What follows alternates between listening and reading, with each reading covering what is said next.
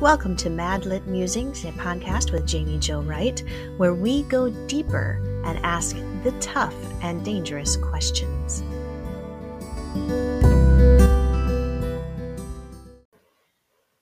Today's episode is sponsored by Revell and Bethany House Publishers, which are divisions of Baker Publishing Group. Find out more at bakerpublishinggroup.com. Hello, everyone. It is Jaime here with Mad Lit Musings, and today we have with us Tracie Peterson, a good friend of mine. Hey, Tracie. Hey, thanks for having me. always, always, and, and, I'm excited to have you because your book just came in the mail. I just got Wonderful. it. Wonderful. It's a beautiful cover. Oh, it's a haunting cover. I it think it is. Very it. Is. I just it grabs you. It does. It does. It grabs you, and your eyes just go into the story like instantly. I was like, oh, this is good. And then, of course, I can't remember the title. So before we come out, I'm like, what's the name of the title? And you're like, remember me. I love Which that. I found, I found kind of ironic. I'm like, oh, yeah, I should have Not probably like remembered that. tired or anything. right. I have nothing to remember in this life, but so Remember Me is book one, right? In a new trilogy. Yes. In the Pictures of the Heart series. Pictures of the Heart series. Yeah, that's right. And you mentioned that it was taking place in the Alaskan Yukon, or tell us no, more about that. It's taking place at a World's Fair in Seattle in 1909, and it's called the Alaska Yukon Pacific Exposition.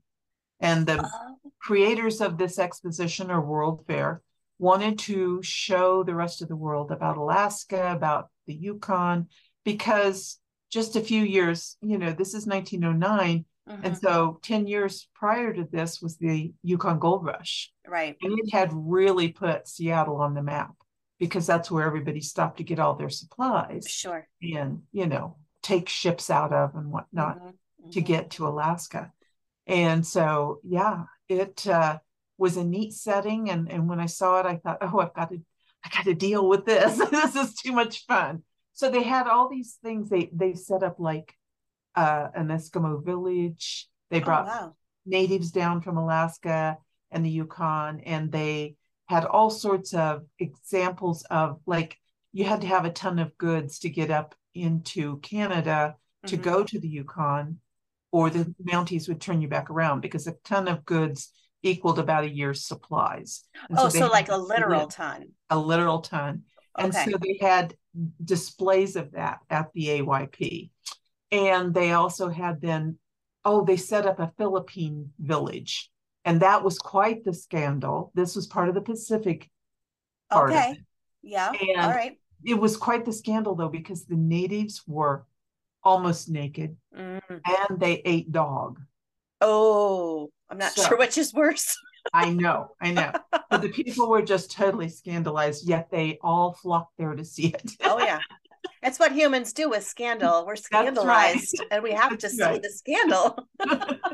but this, you know, this World's Fair had it had rides, it had food vendors and exotic foods as well as regular stuff, you know, and and just they had spent hundreds of thousands of dollars on uh, the landscaping and there was like over 50,000 new plants planted for, you know, flowers and, and arrangements wow. and whatnot. And this was all taking place on the campus that is today the University of Washington and was then too. Oh, wow. And so they had made an agreement with the campus, uh, with the university, that they would provide when they left that two of the buildings would be permanent, whereas most of the buildings that were built were temporary. Okay. And so they built two and they did a lot of landscaping, had some fountains and things that, that they created that were permanent. Mm-hmm. And uh, it benefited the university. Oh, yeah. Yeah. I so, but the university that in return put its foot down and said there will be no alcohol. And that was a, rare, a rare thing for a World's Fair. Killjoys. you know, usually they knew beer was a big sales right, you know, right. item, but not at this World's Fair. Interesting. still extremely successful. Yeah. Millions came. well, I guess when you have that much to see that at that time, especially, you don't have access to. it's almost the question of is this even believable like does it really actually exist so i guess that would Absolutely. outweigh the the need for like, liquor to be in your hand too exactly now the thing that was funny to me was they also had a reenactment exhibit of the battle of gettysburg what that had to do with the Alaska, Yukon, or Pacific, I have no idea, but it was there at the AYP. Interesting. And that would have only been what, like 40 some years after the war. Right. It, it wasn't that long at all. Yeah. And oh. uh, huh. so people people had all of these opportunities added to that. And, and one of the focal points of my story, I mm-hmm. created mm-hmm. these girls called camera girls. Oh. And photography was just starting to really take off and up into this time if you wanted a picture of the family you had to go to a studio sure you know you didn't have just a camera floating around in the house like we do today or our phones that we could right. snap a quick pic you know and so these kodak created the brownie camera i think in 1900 but they had fine-tuned it and made it more available and at a reasonable price of $10 Ooh. now that'd be about 500 now but you right. know in contrast you know it was it was just such a big deal and people yeah. were thrilled and excited about this camera so i thought well what if i create a photography shop that work is vending there at the ayp mm-hmm.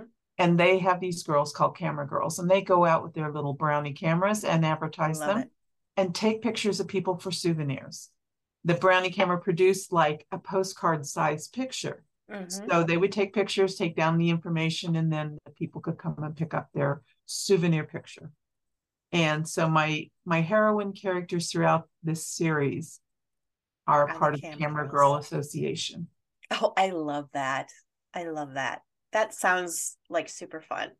I love it. And I love that concept of the the fair too because I, I always think about well of course i'm from the midwest so mm-hmm. the chicago state fair or world fair in chicago is the big thing around here that is remembered from history sure um so i don't really think about anything out in the Pacific Northwest even having a world fair or a major fair like that. Exactly. But they were all over. I mean, it, it's funny yeah. because a few years prior to this one, there had been one in Jamestown and it had been a huge flop. Okay. Oh, really? Okay. They said they had, you know, bad planners or whatever. but, you know, to imagine that kind of thing going on mm-hmm. nowadays, you know, we don't, we have so much more access to yeah information about the world and, and right. play other places but people didn't back then right and this right. was like i'm gonna i'm gonna travel to seattle and i'm gonna see things about alaska or japan right. that was one of the big exhibits there was the japan, japan. building and my book three will cover some of that stuff oh, so fun. you know it was just so exciting for people who you know like you said you know probably hadn't been 50 miles outside of where they were born right. and raised, you know. Right. And so a lot of people made plans and and started the whole concept of vacation and let's mm-hmm. travel and go see this wonderful mm-hmm. thing.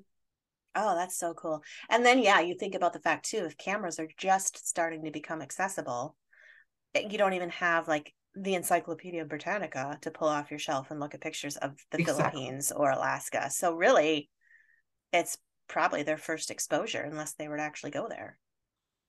Probably yeah. so. Yeah. Yeah. Interesting.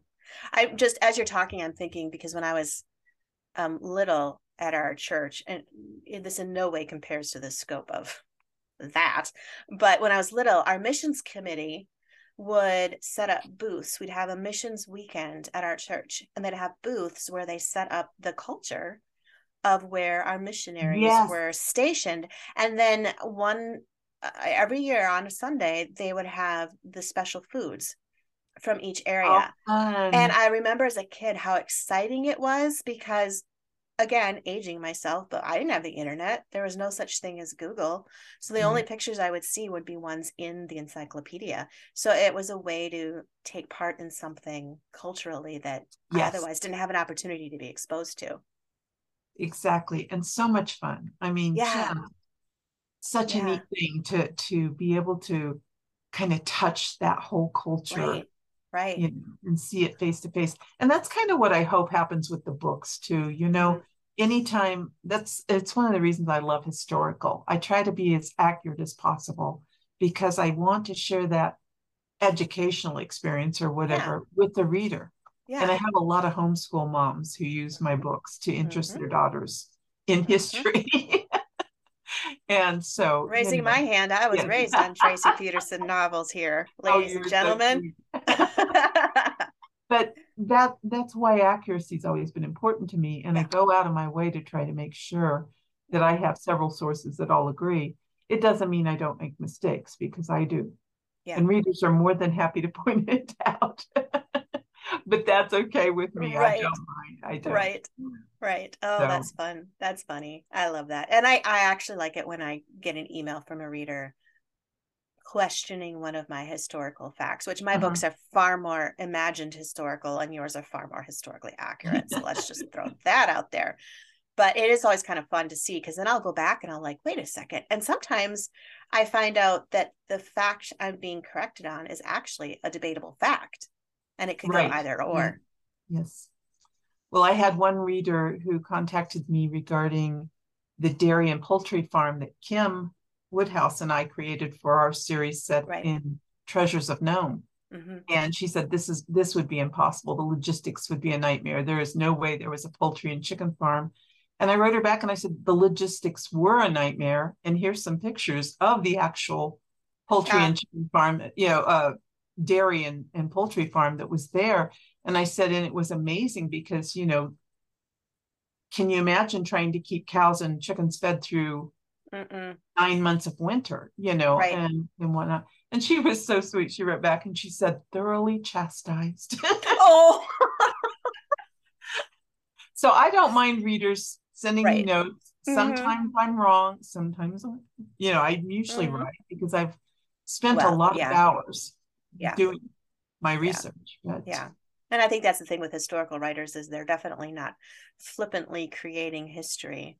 Yeah. Um, if they're a conscientious historical author, I should add. Right. But well, that's why I have some, you know, I have some major issues with the recreated history that that mm-hmm. is sometimes being told. And yeah. agreed. I think it's so important that we remember our mm-hmm. history mm-hmm. and that we understand maybe is a good way to say why it happened in the first place. Right. You know. Right. Yep. So that we don't repeat it. And uh, right. And I I'm think that a, you know oh, I'm not afraid of it. no, no. And I think I was gonna say too, I think that shock value, that offensive mm-hmm. element to history is important. And I notice it more and more as my kids are getting into American sure. history. And my son is moving into um, the origins of slavery in the United States and the Civil War. And this was the second week now he's come out and just been completely and utterly appalled mm-hmm. and horrified and offended sure. at humanity. And yes. I say, I've told him, I said, embrace that offense yes. so that you don't ever repeat exactly. these errors and these atrocities exactly. and it's been it's been really important for him to see and so yeah i agree. I think history needs to be told exactly the way it was happened and um, yes. hopefully we can be offended at what needs to be offended by. Exactly. So anyway jaime hopping off the soapbox on history but so tell us a little bit. You have a character in remember me who is going through her own personal struggle in this story too. So tell us right. a little about that the heroine of the story is Addie Bryant, and she met Isaac Hansen in the Yukon when her father and brothers had uh, decided they were going to go there and make their fortune, that kind of thing. Her father and brothers were not nice people, though. Okay. And eventually, right at the beginning of the story, you learn that she gets sold to a, a brothel owner. Mm. She doesn't get sold into prostitution, but it's bad enough. You know, she's yeah. in the mix of all of this stuff Mm-hmm. And at first, you know, she's sold to him. Later, he marries her. But, you know, all the things that she experiences and, and that's put upon her are not her fault. Right. She is a victim very much of circumstance and of the people in her life that she should have been able to trust, mm. but didn't mm. didn't find that in their yeah. relationship. And so years later, she's still bearing the burden. She doesn't feel that she's worthy for love. She doesn't mm. feel she's entitled to be loved. And she's carrying all this with her that was never hers to carry. Mm.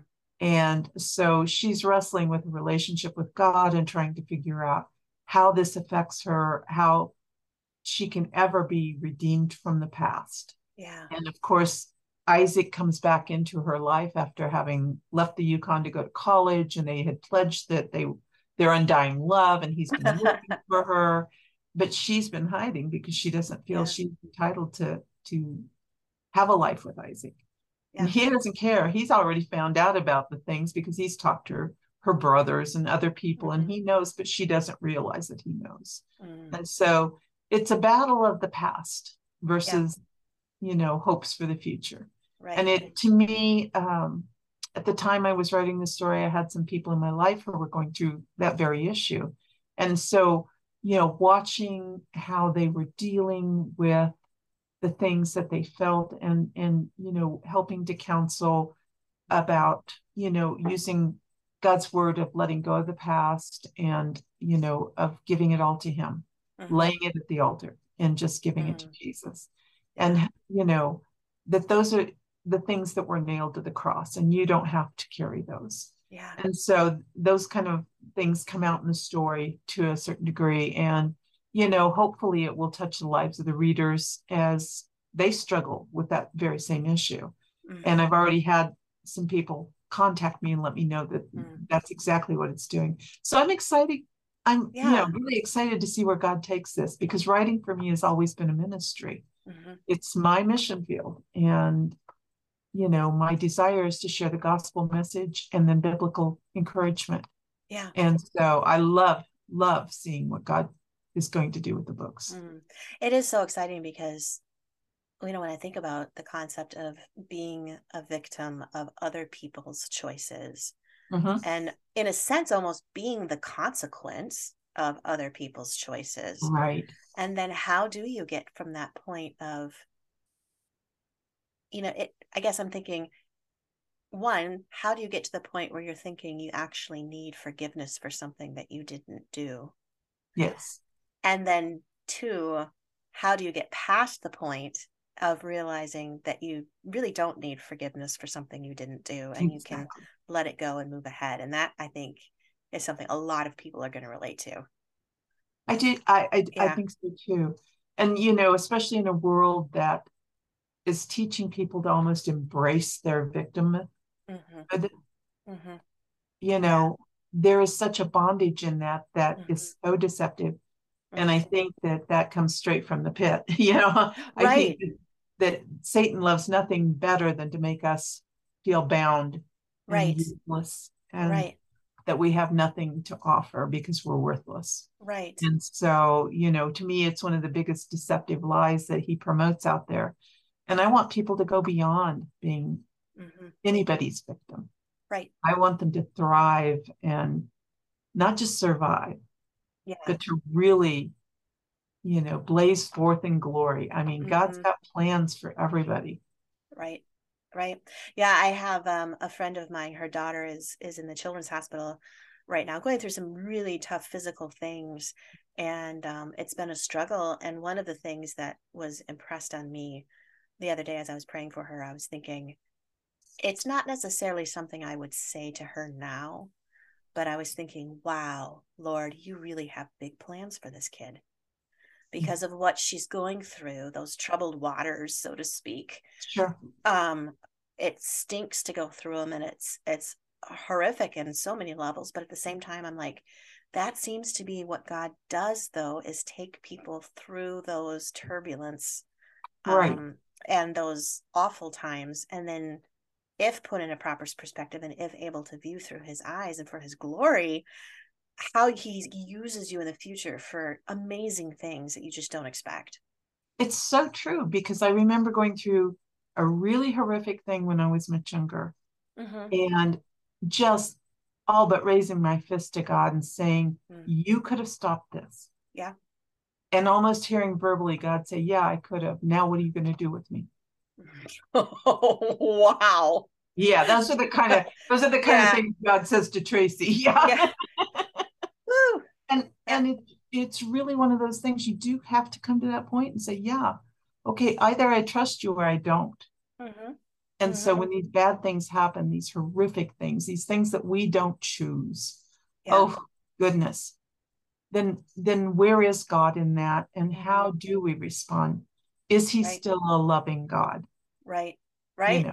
Right that's the problem with the question of evil. You know, if God's yeah. a loving God, why is there evil in the world? And mm-hmm. we're not going to solve that on the podcast today, but we not might give today. you some coping Maybe techniques. Next Maybe next time. next time, Tracie and Jaime solve all of the deep questions of the Christian faith. and this is the last episode. No, I'm just Mad Lit Musings has gone off the air.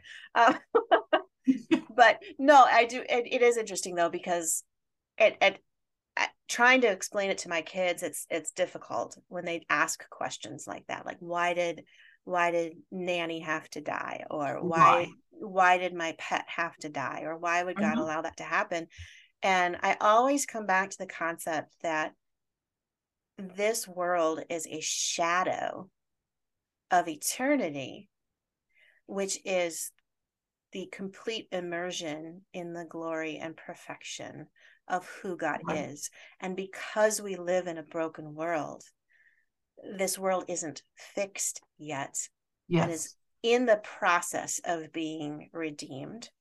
And so we're going to go and cut our feet on those broken pieces yeah. as we walk toward. Eternity and where God wants us to go. And so I've told my kids, hunger after the why. Because as you hunger after the why, you start hungering after what God has truly intended, which is a return to Absolutely. the world as He originally created it without and sin, who He really is. Who He really is. Yeah. Exactly. So I love it. I love that you're tackling this theme in your book too, because man, there are so many people, and unfortunately, as the years go by, it seems there's more and more people that have been victimized and struggle with carrying that guilt, even though it's not theirs. Right. And the thing is, these bad, evil things have been going on to people forever. Yeah. It, but now we're starting to talk about it and mm-hmm. let it mm-hmm. be out there. And mm-hmm. in fact, you know, vomited all over everything in right. some ways, you know. Right. And, and, the thing is, it's always been there. And some yeah. have suffered in silence and some have mm-hmm. suffered with shouts and, and accusations and, and made it very clear what they expected. But the fact of the matter still goes back to the core of what do you do with that? Yeah. How do you go to the to the right and and and glorify God and find ways to draw closer to Him and to benefit others with your knowledge and what you have gone through, or do you mm-hmm. or do you go into the bitterness and the anger and the ugliness that Satan finds, you know, effective for his purposes? Right. And right. there really isn't a middle road anymore. Mm-mm. No, there isn't. There isn't. And the one road that I am finding is like this little crossroads that's starting to branch off. The negative one of mm-hmm. bitterness is also the pride in being yes. a victim, which victim. is something mm-hmm. that blows my mind. And I haven't even wrapped my head around it, but it's that concept of I'm a victim and here's my crown. I shall wear it proudly. And I feel that's almost offensive to people who have been truly victimized. I do too because it's not a crown. Well, like I, you know, when everybody's a victim, right? You know. Right. Yeah, it's your status symbol now. I'm going to figure out a way that I was somehow victimized so I can join the club. It's like, no, no, right. that's not what it's meant for. So, yeah. so right, in now. you know, in this story, I mm-hmm. hope that I have dealt with some of that and given people, yeah. you know, at least a little hopeful biblical encouragement right that will help them through their times or even through somebody else's that they they're dealing with right because that's what you know we're to bear one another's burdens mm. and that doesn't mean we lay down and wallow in them right it means we bear them and we bear them mm-hmm. Yeah. Mm-hmm. and that's something too and this is where i have to even personally work on is that pharisaical judgment too of people yes. who have come out of raw pasts and then they walk into church and they don't fit potentially the stereotype or whatever it may be and you draw conclusions based off of whether they've been victimized or made their own choices either way right um, and that ostracizes them from finding that grace or worse still, that list of sins mm-hmm. that can't be forgiven. Mm-hmm. Mm-hmm. that people are just so, you know, we'll forgive these sins because they're not quite as ugly, but right. you did these things over here and we just can't go there mm-hmm. with you. Mm-hmm. so, yep, yep, exactly. And it's so interesting too, I think partially because I've been writing dual time, I'm starting to see how generations prior really affect the generations to come. Oh, absolutely. And you don't realize it. And so when you look at even, I mean, it sounds crazy to say, but even some of the the the criminals that I've researched, I've told friends, I said, it's it's funny how a little piece of me has empathy because you can see why they became the wicked yes. they became because they were victims of their parents' abuse, who are victims of their parents' abuse. And it's just this right. horrid thread that runs through a family and eventually snaps in sheer wickedness. Um, yeah, yep. well, we went we went deep here. That was well, that's okay. You know, was, I think we're yeah. called to go deep.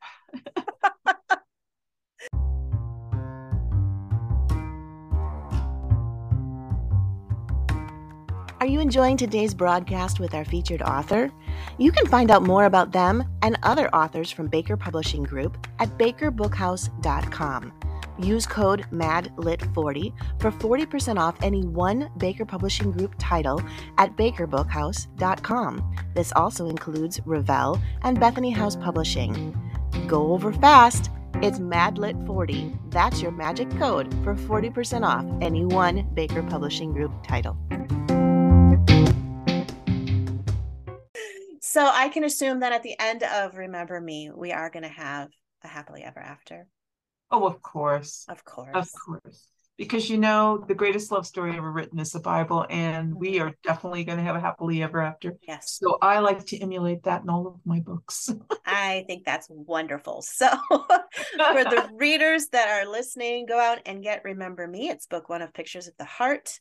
It's written by Tracie Peterson. And if you don't know who she is, we need to have a long conversation because she's one of my favorite people. they can go to my website and find out who I am. Yeah. It's just traciepeterson.com. oh, great. I had a call start coming in while we were talking, and my earphones were apparently connected to my phone. So I heard just a little bit of what you said, but I was just letting people know they could they could come and, and learn all about me Perfect. at my website. So perfect. So I won't ask you to repeat it.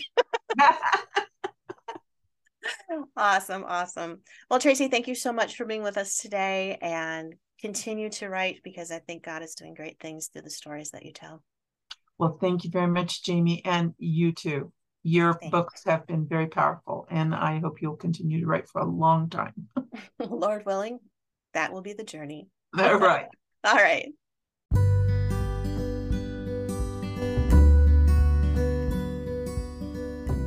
Thank you for listening to Madlit Musings. You can find out more information about Madlit and all that it has to offer at madlitmentoring.com.